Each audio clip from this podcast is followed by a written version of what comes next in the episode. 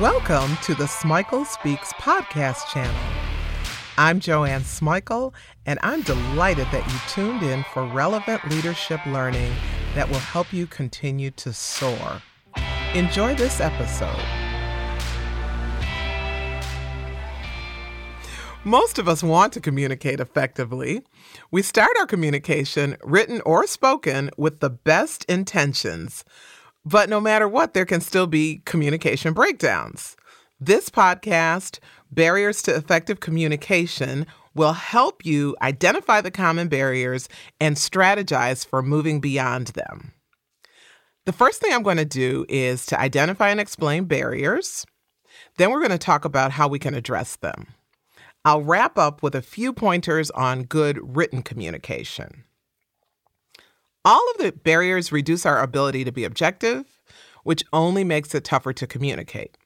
They get in the way of our being able to verify and comprehend the content of the message.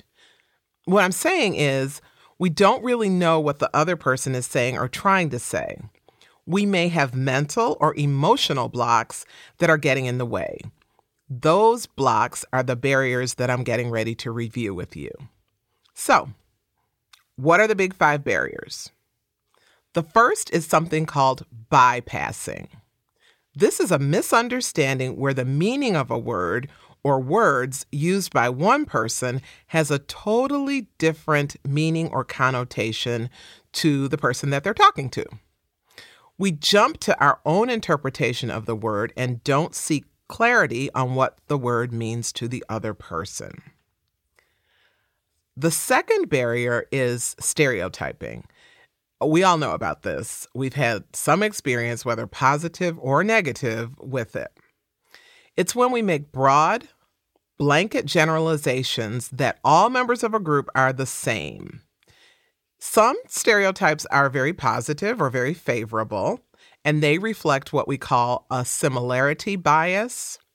And all that means is that we're biased towards people like us. Other stereotypes are damaging, demeaning. I'm not going to spend any time giving examples of stereotypes.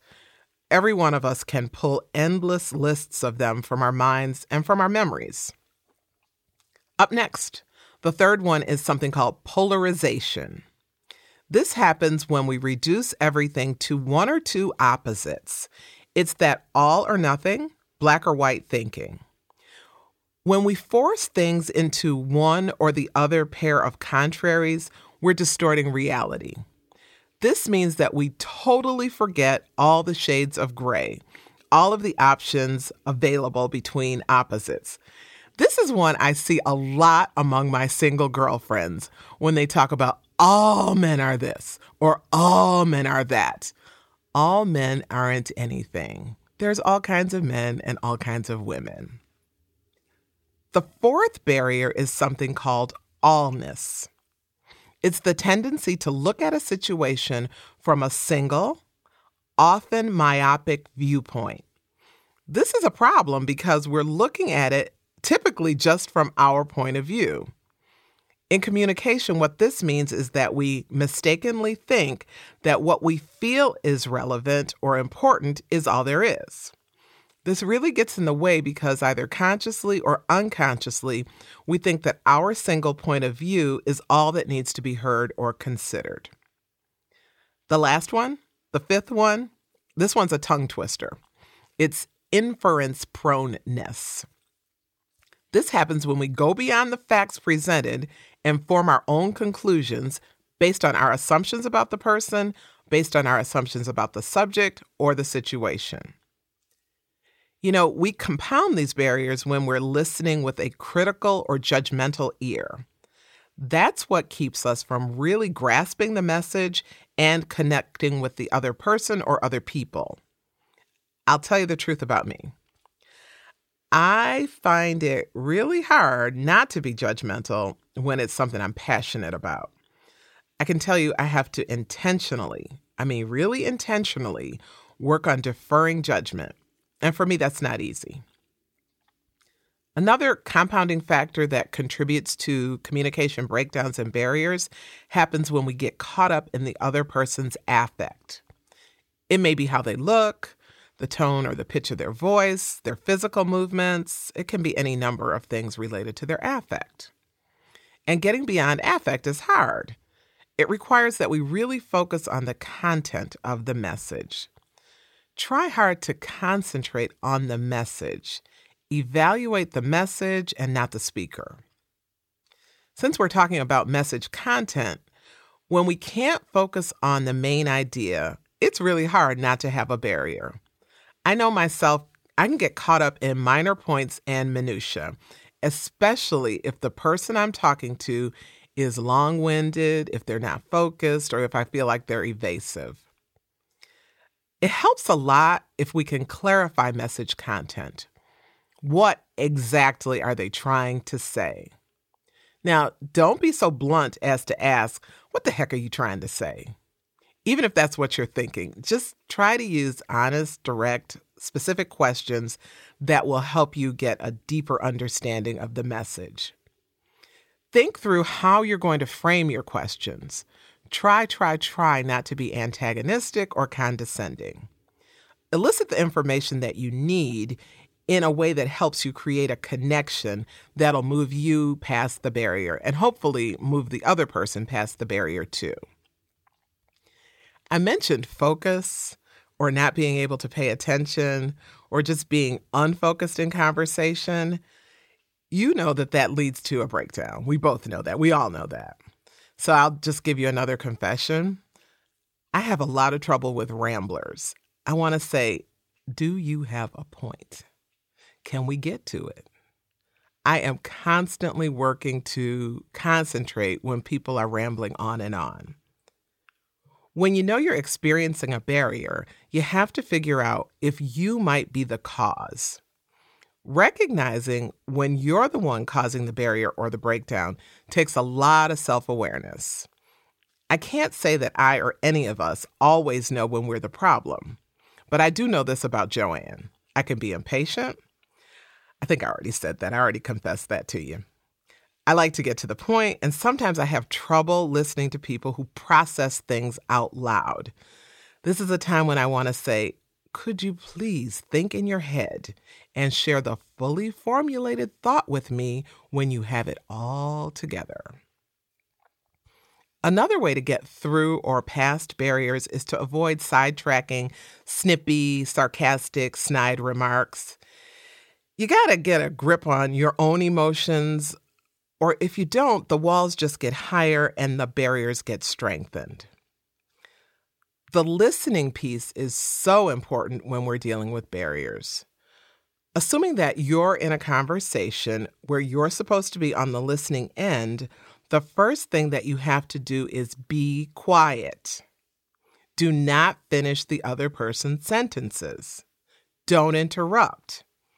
Even if you are just seething and on fire inside, please just let them finish. You know, there's another important condition for optimal listening it's the environment. It needs to have very few distractions. If you're on the phone, try not to multitask. If you're one on one or even in a group, try to find a quiet place to talk. The next thing that helps us get beyond barriers is developing the willingness and the ability to acknowledge the value of the message, even when it's a message we don't agree with. What I mean is this the message has meaning to the other person. Because we're dealing with another human being, there's always, almost always, some value in their message. So if we can acknowledge that and acknowledge the fact that they truly believe in what they're saying, we may be able to move beyond a barrier or two. Before we wrap up, I want to briefly hit on written communication whether we're talking about a memo, an email, or a formal letter. We need to be sure that our writing doesn't contribute to, reflect, or cause the barriers that I mentioned earlier. So, how do we do that? How do we improve our writing? Well, what I have to say is going to sound very basic, but I need to state it anyway. Be clear in your own mind about what you want to say. What's your point? Or what are your points, plural? What's the message that you need to convey? That clarity, that's the starting point whenever we're trying to send a message.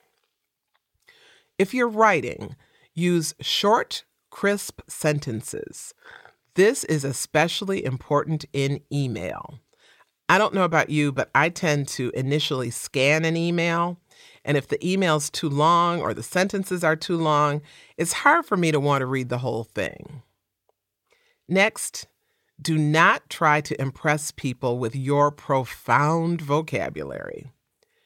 One of the things that just got on my nerves, on my last nerve, when I was working on my doctorate was other students who used language that they thought made them sound so smart and so erudite.